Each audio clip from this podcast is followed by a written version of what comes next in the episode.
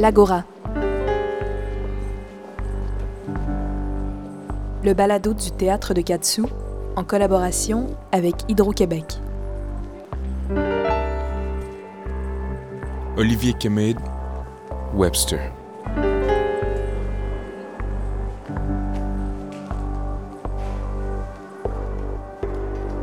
Bonjour à toutes et à tous. C'est sur le thème de la résistance que le théâtre de Katsu a choisi de placer sa saison 2020-2021 entièrement réimaginée en tenant compte de cette vie qui est devenue la nôtre depuis mars dernier, cette vie placée sous la menace universelle d'un virus, crise qui n'est pas sans mettre en lumière l'incertitude dans laquelle se tiennent nos existences et peut-être surtout la conscience que nous en avons. Mais cette période ne se résume pas uniquement à ça. La question du pouvoir et des privilèges que cela sous-entend y est tout aussi fondamentale. À cette incertitude se sont accolées des questions socialement vives, des luttes significatives contre des oppressions réelles, qu'elles soient politiques, sociales, sexuelles, économiques, sanitaires, médicales.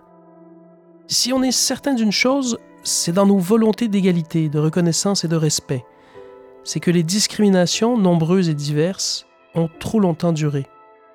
Leur dénonciation n'est pas forcément nouvelle, mais ce qui l'est peut-être, c'est l'impossibilité de ne pas en tenir compte, d'ignorer leur existence, de fermer les yeux sur les situations qui sont portées jour après jour à notre attention. Le droit à la révolte des corps politiques ne peut plus, ne doit plus leur être refusé. Dès lors, tandis que les cinémas, les théâtres, les salles de spectacle, les gyms ferment, des gestes ouvrent sur la rupture, déverrouillant de grands enjeux de société. Cette série spéciale de trois balados de l'Agora s'inscrit dans un désir de continuer, d'animer la pensée, de la mettre en partage avec vous. Comme la résistance est quelque chose qui s'incarne de manière fort différente, nous recevrons ici des artistes qui ont chacun leur manière de faire, de prendre position, de s'opposer par la lutte, par la solidarité, par la pensée, par la réflexion critique. Et aujourd'hui, nous recevons l'historien et rappeur Webster.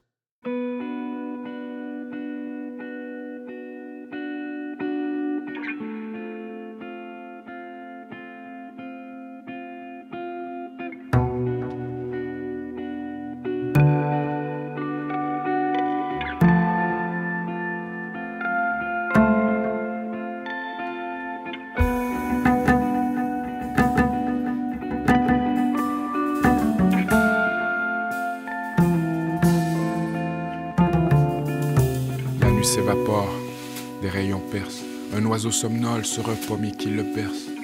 Une fenêtre, un homme dans son atelier secoue la poussière d'alphabet de son tablier. Éclat de rime sur le plancher, une seule lampe sous laquelle il est penché. Une main tachée d'encre monte la branche ses lunettes. Le temps lui-même le taille sans toucher l'ample de ses prunelles. Tapis dans l'ombre, une idée le guette, elle ondule vers le tabouret, saisit son coude et puis le guide sur la table. Les mots sont frénétiques, fraîchement sortis de la source, remonte la nappe phréatique. Puis il danse, s'agite sur le papier. Course entre les lignes, survient L et son grand pied. Le haut roule, suivi de près par un C. Derrière un Y tente de se retresser. Patiemment, la plume les assemble. Du bout de sa pointe, elle une forme la façonne. Impitoyable, plusieurs seront biffés. Elles veulent éviter le drame, puis autant de se rebiffer. Elle se chevauche dans la cohue. Un fouillis illisible vine s'apparente cohue. Reconnaît sa main. Les phrases comme des sillons si l'essence et les semer. Le son mûrit, résonne, il le. Poussé d'un monde à l'autre, du fond de sape où l'accueil. Comme le lierre et le tuteur, suit la ligne le long d'une feuille. Premier balbutiement, chichote de nerf et puis bafouille. Avec le temps, il prend de l'assurance. Porté par le flot et le vocabulaire serein. Ils sont nombreux à s'enfiler les uns aux autres, maintenant indivisibles vent sommeil dans les roseaux. Le grand totem s'élève et puis mature, porter la marque des cicatrices comme des ratures. Que fera-t-il de cet être qui est la fenêtre? Rien, il la libère par la fenêtre.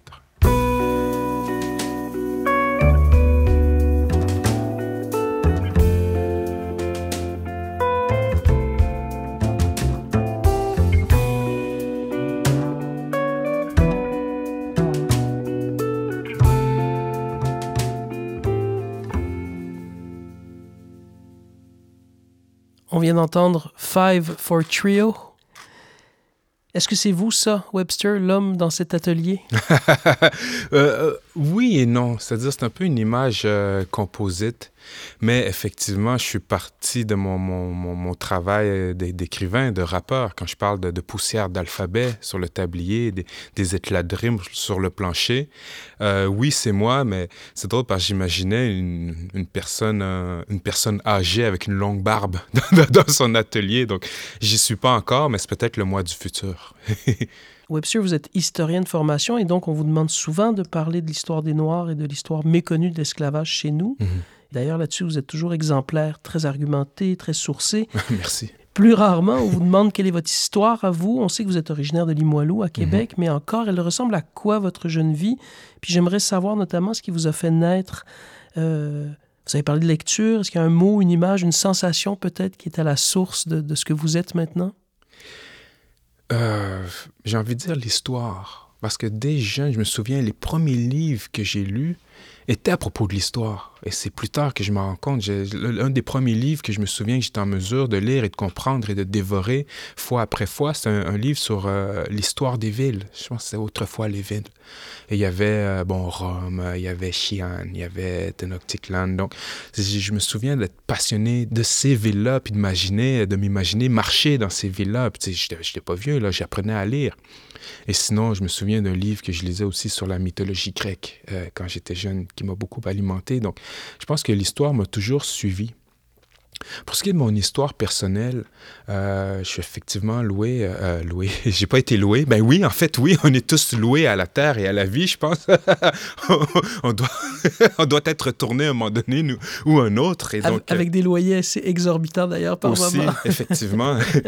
Et donc, ma location a débuté en 1979 euh, à Limoilou. Et euh, je pense qu'un autre mot qui détermine beaucoup euh, ce que je suis et mon parcours, je pense que c'est le métissage. Tu sais, un peu plus tôt, on parlait des mots. Et euh, il y a un mot qui est encore utilisé aujourd'hui pour désigner les, les, personnes métissées. On parle de mulâtre. Hein? Mulâtre, qui est un terme qui vient de l'esclavage, qui est l'enfant de la mule et de l'âne qui est un terme qui a été utilisé à l'époque où les gens étaient traités comme du bétail. Ouais. Hein, c'est un mmh. terme animalier. Et donc, pour ma part, ce métis, je préfère euh, amplement le, terme métis. Donc, je suis un métis culturel, c'est-à-dire d'un père sénégalais, d'une mère québécoise, blanche. Euh, je suis un métis euh, génétique, forcément mais culturel parce que j'ai vécu à la croisée deux cultures. C'est-à-dire que je suis né au Québec, j'ai grandi au Québec, mais mon père a toujours, on a toujours eu cette présence sénégalaise chez nous, donc qui nous a permis d'être en contact avec nos racines. Je parle euh, au nous et au on parce que ma sœur Mariam aussi, on a le même parcours, naturellement. Mais je suis aussi un métis social. C'est-à-dire que euh, j'ai grandi dans un quartier où est-ce que, j'ai envie de dire, ça brassait pas mal. Dans les années 90, début 2000, euh, j'ai grandi dans, avec des gens qui, finalement, ont été lourdement judiciarisés pour utiliser un, demi-euphémisme. Mais oui, et moi, j'ai jamais été un bandit. Toutefois, euh, j'ai les deux pieds dans le quartier. Et donc, euh, j'ai l'impression d'avoir été ce métis social qui est entouré de personnes qui entrent et sortent de prison, tandis que moi, je vais à l'université, je fais du rap. Mais on a toujours été capable de trouver un, une croisée des chemins, en fait. On a toujours été capable de se croiser à quelque part, puis de se respecter, puis de s'aimer aussi. Et ce que je dis toujours aux jeunes que je rencontre dans les écoles, c'est que je raconte souvent cette anecdote-là parce que je trouve ça important pour les adolescents de pouvoir comprendre que parfois, ben, on a des choix à faire, mais qu'on peut avoir des gens autour de nous qui sont différents de nous et qui peuvent respecter ce que nous sommes. C'est-à-dire que moi, j'étais l'intello du quartier. D'ailleurs, c'est ces gens qui m'ont appelé Webster. J'étais l'intello du quartier, puis ces gens étaient fiers de moi en tant qu'intello. C'est-à-dire que jamais qu'ils m'ont forcé, genre, à faire des, euh, des hold-up ou des cambriolages ou de vendre XY. Ces gens... C'est eux qui vous ont baptisé. Ouais. C'est fort, ça, quand même. oui. Parce qu'il était comme, ah, toi, tu connais tout, t'es le Webster, le dictionnaire. Le dictionnaire. Euh, exact. Ouais. Mais moi, je me souviens, tu sais, comme, admettons, j'étudiais pour un examen à, à l'université, puis après ça, je prenais une pause, j'allais les voir à l'appart où est-ce que tout le monde chillait, puis ils arrivaient de cambrioler un, un endroit, tu sais. Puis après ça, ils retournaient sur un autre, puis je suis comme, ah, moi, je m'en vais étudier, tu sais. Mais eux m'ont jamais mis de la pression parce qu'au contraire, c'est quelque chose qui les rendait fiers ah ouais, qu'un gars ouais. du quartier. je suis le premier de l'entourage à l'université. Puis je suis un des seuls. comme je dis souvent, je peux compter sur les doigts d'une main ceux qui sont allés à l'université, mais je peux aisément compter sur le doigt de deux mains ceux qui ont été incarcérés. Hmm. Et donc, euh, pour moi, c'est des choix que j'ai faits, mais j'ai toujours été conforté dans mes choix par ces gens-là autour de moi, ce que je trouve assez particulier? La présence de l'Afrique euh, se faisait à Limoilou par l'entremise de votre père. Est-ce qu'il y avait euh, des voyages, des déplacements parfois en Afrique ou, euh, ou ça n'a pas fait partie de votre jeunesse? Euh, ce qui me fait comprendre et réaliser avec le temps que je suis doublement privilégié quant à mon africanité. C'est-à-dire que j'ai eu cette chance-là d'avoir un père qui était présent et qui nous a transmis cet héritage-là. Mais privilégié aussi du point de vue que mon père, ma mère, nos parents ont été capables de nous amener là-bas. Parce que c'est pas euh, le cas pour tous les gens autour de moi qui étaient métissés aussi de parents africains, dont les pères sont partis, qui n'ont jamais eu la chance d'aller en Afrique. Moi, tout jeune, mon père, euh, c'était un impératif de nous amener, mais il a aussi pu euh, se le permettre. Et donc, avec ma sœur, on connaît très bien le Sénégal. C'est un endroit qui est chez moi, que je connais moins bien que le Québec parce que j'ai pas grandi, mais toutefois, j'ai un lien très étroit avec le Sénégal. Je suis citoyen sénégalais, pour moi, c'est quelque chose dont je suis très fier. Mais dès notre jeunesse, on a pu euh, entrer en contact avec le Sénégal, avec notre famille au Sénégal, connaître notre grand-mère qui parlait pas français, on parlait pas wolof, mais toutefois, il y a, cette, euh, quand même cette proximité euh, affective-là, émotionnelle. Et mon père vient d'un petit village qui s'appelle Khombol au Sénégal, et donc de pouvoir y aller et qui m'explique comment c'était à l'époque, parce que mon père est né sous la colonisation. Puis le tien aussi, euh, d'ailleurs, euh, si, si je me trompe pas. Tout à fait, tout à fait. Et donc, on est des enfants, veut, veut pas, de la colonisation et de la décolonisation. Et donc, mon père, j'ai pu connaître c'était quoi par son entremise.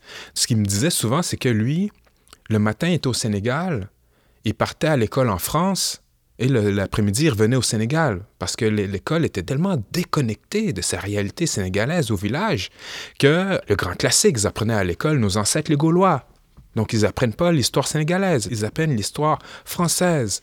Il me parle d'un objet qui s'appelait le symbole, qui, quand quelqu'un était pris à parler Wolof, euh, à l'école, on lui donnait le symbole, et quand euh, le, le- le prof revenait, il voyait, bon, c'est qui a le symbole, puis il battait l'enfant.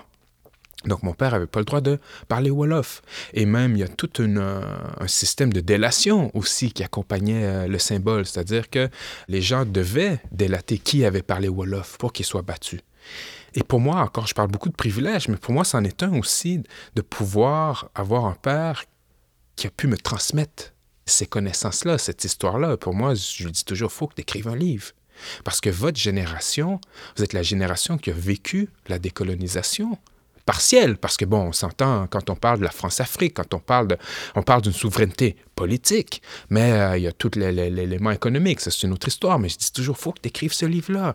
Il faut que tu écrives ta vie, ce qui s'est passé, comment tu as vécu tout ça, parce que euh, cette génération-là euh, disparaît. Vous avez raison de pointer que c'est une grande chance, un privilège, parce que contrairement à ce que beaucoup de gens pensent, nous qui sommes nés de parents, d'un père ou d'une mère nés à l'extérieur, euh, c'est pas tous les cas euh, où le, le- le lien euh, a, a perduré. C'est pas mon Mhm. cas, par exemple. J'ai pas eu cette chance, moi, de retourner en Égypte ou au Liban. Mhm. Et, euh, et quelle grande chance d'avoir d'avoir eu ce lien-là maintenu. Mhm. Vous avez parlé de, de la présence de l'histoire si tôt, si jeune. Est-ce que la présence du, du rap s'est fait aussi de manière concomitante très jeune ou c'est venu après euh, la découverte de l'histoire avec un grand H? Euh, L'histoire est venue avant, parce que euh, l'histoire est entrée dans ma vie avant même que le rap existe ici. C'est-à-dire que, bon, il existait aux États-Unis, il existait à, Montréal, à Québec, euh, je le voyais pas. Je parle quand j'avais 6, 7 ans, 8 ans. Toutefois, je suis entré en contact avec le rap, j'avais peut-être euh, 12 ans, où est-ce que j'ai commencé à en écouter. Et donc, j'ai commencé à rapper à 15 ans, en 1995. euh, un des premiers rappeurs euh, à Québec. Et le rap, pour moi, a été une grande révélation sur plusieurs angles qui, avec le temps, avec la distance euh, temporelle, ça m'a permis de, de comprendre pourquoi j'étais attiré au rap. Je me suis posé la question, pourquoi le rap? Puis je me suis rendu compte qu'au final, c'est la première fois de ma jeune vie que je me voyais dans un médium artistique. Je veux dire, à 8 ans, à 10 ans, 11 ans, 12 ans, 15 ans, je me voyais dans aucun médium artistique à part le rap. Euh, même si, bon, je veux dire, euh, je suis de Limoilou, Québec, je suis pas Bronx, euh, Brooklyn ou quoi que ce soit d'autre, mais toutefois, il y avait de jeunes noirs qui avaient du style, qui avaient aussi beaucoup d'assurance. Et aux États-Unis comme en France, je suppose que c'était vos deux. C'était surtout États-Unis pour ma part, ouais. Et aussi, sans oublier toute cette créativité là. Tu vois, et donc pour moi, ça m'a beaucoup parlé. Puis c'est la première fois que je enfin, je pouvais me voir. Et je sais que pour moi et que pour toute ma génération, ça a été une révélation. Je pense que c'est comme ça qu'on est tombé aussi lourdement dans le rap. Et en même temps, c'est devenu un point de rencontre. Puisqu'on rappait tout le temps, ben, on se rejoignait, admettons, euh, dans le Vieux-Québec, puis euh, on, faisait ce qu'on appelle des cyphers, c'est-à-dire on est peut-être 10, 15, 20 personnes, puis tout le monde on rappe, puis on échange des textes, puis t'as pas le choix d'être bon, parce que si t'es pas bon, on va te le dire. Il y a même des, euh, des joutes verbales, ce qu'on appelle des battles. Donc, tu rencontres des artistes, des rappeurs, tu dis Ah ouais, tu rappes. Là, tu t'affrontes à coup de texte, de textes improvisés. Et donc, c'est une période qui était euh, très créative, très stimulante, en fait, parce que tu arrives à quelque part, tu sais jamais quand est-ce qu'on va te tester. Si on te teste, il faut que tu assures. Si tu n'assures pas, il faut que tu apprennes à, te remettre sur pied aussi, puis te dire la prochaine fois, tu vois, puis tu t'entraînes. Puis, euh, écoute, on, arrivait dans des concerts, bon, on montait sur scène, on testait les gens, on faisait des, des combats sur des rings de boxe, comme c'était. c'est très particulier, mais j'ai l'impression que le rap, c'est ça que ça m'a donné aussi. Cette espèce de, fronde-là, ce, ce, courage-là de débarquer puis euh, d'être prêt. Une assurance quand même. Tout à fait, tout à fait. Que doit l'artiste en vous à l'historien que vous êtes et que doit l'historien que vous êtes à l'artiste? ben, euh, au début des années 2000, le rappeur en moi doit à l'historien le pain quotidien parce que c'est grâce à l'histoire si j'ai pu euh, vivre euh, ma vie. Parce que quand je faisais du rap et que je ne pouvais pas payer ma vie avec le rap, je n'arrivais pas à en vivre, ben c'est l'histoire qui mettait du pain sur ma table. Parce que je travaillais sur un, lieu historique. Et donc le rappeur doit à l'historien ben, un toit, il doit des vêtements, il lui doit de la nourriture. C'est pas négligeable. non, c'est l'historien qui a hébergé le rappeur pendant de nombreuses années. Mais désormais, ce que l'historien doit au rappeur, c'est la... J'ai juste le mot en anglais, mais en anglais, on dit the gift of gab, c'est-à-dire la capacité de parler, d'exprimer des pensées. Et, dans le rap, il y a cette euh, fonction qu'on appelle le MC. Le MC, le Master of Ceremony, le maître de cérémonie. Donc, rappeur, tu rappes, mais le maître de cérémonie anime la foule, vient la chercher. Mm. mais en scène aussi, en quelque sorte. Exactement. Et donc, c'est ce que j'ai appris à travers le rap. Euh, à travers les concerts. Euh, donc, l'historien, maintenant, a puisé dans la capacité du rappeur d'animer la foule. Et donc maintenant, je peux, que ce soit pour des conférences ou, quoi que ce soit, je sais comment aller chercher la foule. Et il y a même tout cet aspect d'improvisation aussi, que j'ai tellement improvisé en rap que j'applique la même méthode, mais en histoire. C'est-à-dire que je peux débarquer puis improviser une, une conférence d'une heure et demie parce que j'ai le schème de l'improvisation dans ma tête. Je vais juste remplacer les rimes par des faits historiques. Si on tente une synthèse entre la fonction de rappeur et d'historien, les métiers aussi, est-ce qu'on peut dire, Webster, que vous travaillez les imaginaires et que ce travail est une action politique? Est-ce que vous seriez d'accord avec cette définition? Oui, tout à fait de manière différente, mais qui se croisent quand même. C'est-à-dire que le rappeur travaille l'imaginaire, ça peut être avec la fiction, ça peut être avec euh, le, documentaire aussi. Et donc, c'est une manière un peu plus enrobée à travers la rime, les rythmes, les jeux de mots.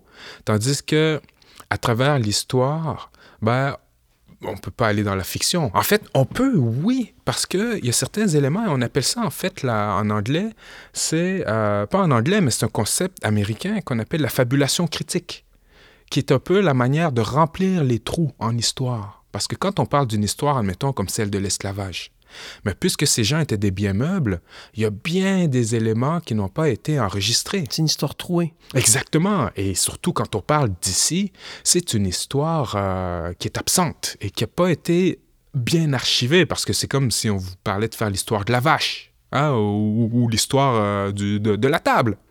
Et donc, il y a une place à la fiction en histoire où est-ce qu'on part d'éléments précis pour imaginer ce qui aurait pu être. Comme j'ai fait avec euh, Le Grain de Sable, le livre jeunesse à propos d'Olivier Lejeune, le premier esclave ici, ou encore l'exposition Fugitif aussi, qui sont tous des éléments qui sont partis euh, d'éléments historiques précis, mais qui permettent de reconstruire un peu une image, de reconstruire euh, certaines identités. Au-delà de la reconstruction, c'est même euh, un désir de, de réappropriation aussi, non? Mhm. Oh, 100%. 100%. C'est de, de pouvoir réapproprier, puis de pouvoir mettre les mots aussi sur euh, des éléments, des événements historiques qui sont passés sous silence, mais qui ont existé. Bien sûr. Et donc, euh, pour moi, toute la mission est là. Le rap, est-ce que ça doit être forcément subversif et engagé? Et corollaire à cette question-là, est-ce que la la place qu'on réserve au rap aujourd'hui dans le débat public, est-ce que vous trouvez que c'est c'est suffisant? Est-ce que le rap doit être engagé et subversif? Je pense pas. Je pense que le rap est un outil. Le rap est une forme d'art que les gens peuvent utiliser comme ils veulent. Et je pense qu'on ne doit pas euh, enfermer le rap dans cette boîte-là. Toutefois, moi, je le vois comme ça. C'est-à-dire que je le vois, euh, j'ai envie de dire, euh, dans sa forme originelle. Mm. Ou est-ce que euh, le rap a été utilisé comme véhicule de communication, de réalité noire et latino-américaine, qui était en marge de la société américaine et qui était en marge de cet élément mainstream-là? Et donc, ce sont des jeunes des quartiers défavorisés qui ont dit, nous voici, voilà ce qu'on fait. Et sans même se soucier de est-ce que les gens vont aimer ou pas, non, on le fait, point. Et donc, pour moi, ça en soi, c'est subversif, de ne pas euh, euh, s'accoler à, la, à ce qu'on appelle le, le- le- mainstream. ouais, Ou un souci de plaire ou de... Hmm. Exactement. Puis, de toute façon, avec les paroles qui étaient véhiculées d'un point de vue euh, social, d'un point de vue politique, le souci est clairement de ne pas plaire. Donc, c'est en fait, pour moi, le, le- le rap s'est articulé, s'articule encore euh, dans certaines de, de ces manifestations, un peu manière d'aller à l'encontre de la réalité qui a été construite par un segment de la population, entre autres ce que Charles Mills appelle le contrat racial. Et pour moi, le rap vient percer des trous là-dedans puis dire Hé, on est là, puis ce que vous vouliez pas voir, ben, on y est pareil, puis on a fait quelque chose de beau dans la merde dans laquelle vous nous avez foutu. Excusez le, terme, mais, mais c'est comme ça que je le vois. Et le rap, qui est finalement le petit-fils euh, du jazz, du soul, du funk, du blues, euh, des chants des esclaves dans les champs de coton, des griots en Afrique. Et donc, à travers tout ça, cet esprit, cette essence-là s'est habillée de différents vêtements à travers le temps. Et aujourd'hui, ben, elle est habillée de cette manière, ou comme on pourrait dire dans les années 90, mais elle a décidé de porter des baggy jeans, puis des Tim Boots, tu sais. Et donc, change de vêtements, change aussi de, de, de facture musicale, mais l'essence est la même. Et c'est une essence de résistance, une essence d'affirmation de soi, mais une affirmation collective aussi. C'est dire, on est là. On n'a pas voulu nous, on est là. Et même le, le, le rap a joué ce même rôle ici au Québec, exactement la même chose. C'est-à-dire que dans les années 90, on se voit pas à la télé, on s'entend pas. OK, on va contribuer nous-mêmes euh, avec un élan culturel et artistique propre à ce qu'on connaît, à ce qu'on sait. Transmettre ce que nous sommes, c'est-à-dire cette réalité du métissage, mais aussi cette réalité sociale, que ce soit des quartiers comme Limoilou, Saint-Roch et comme Montréal-Nord, des choses qu'on voyait pas dans l'univers culturel et médiatique québécois, et que les gens pendant longtemps n'ont pas voulu voir, et que même encore aujourd'hui, c'est quelque chose qu'on ne voit pas dans le hip-hop qui est devenu mainstream. Parce que le rap aujourd'hui, euh, on l'entend partout, on le voit partout, mais seulement qu'une partie du rap qui est, on va se le dire, blanchifiée. Et donc, on voit plus de rappeurs noirs ou afro-québécois à la télé ou, ou à la radio. On les entend pas, on les voit pas. Et même de, par rapport à une lecture sociale, on voit pas ces vies, euh, pas des bas-fonds, mais vous comprenez ce que je veux dire. Sûr. Et donc, et donc, il y a encore aujourd'hui cette manière de mettre le rap de l'avant et dans un cadre très précis qui convient à la vision que bien des gens se font de notre société. J'ai une relation particulière avec le rap ou la culture hip-hop parce que c'est une culture que j'adore. Euh, je trouve que c'est une culture qui est foisonnante, qui est créative, qui est extraordinairement riche d'un point de vue littéraire, d'un point de vue artistique.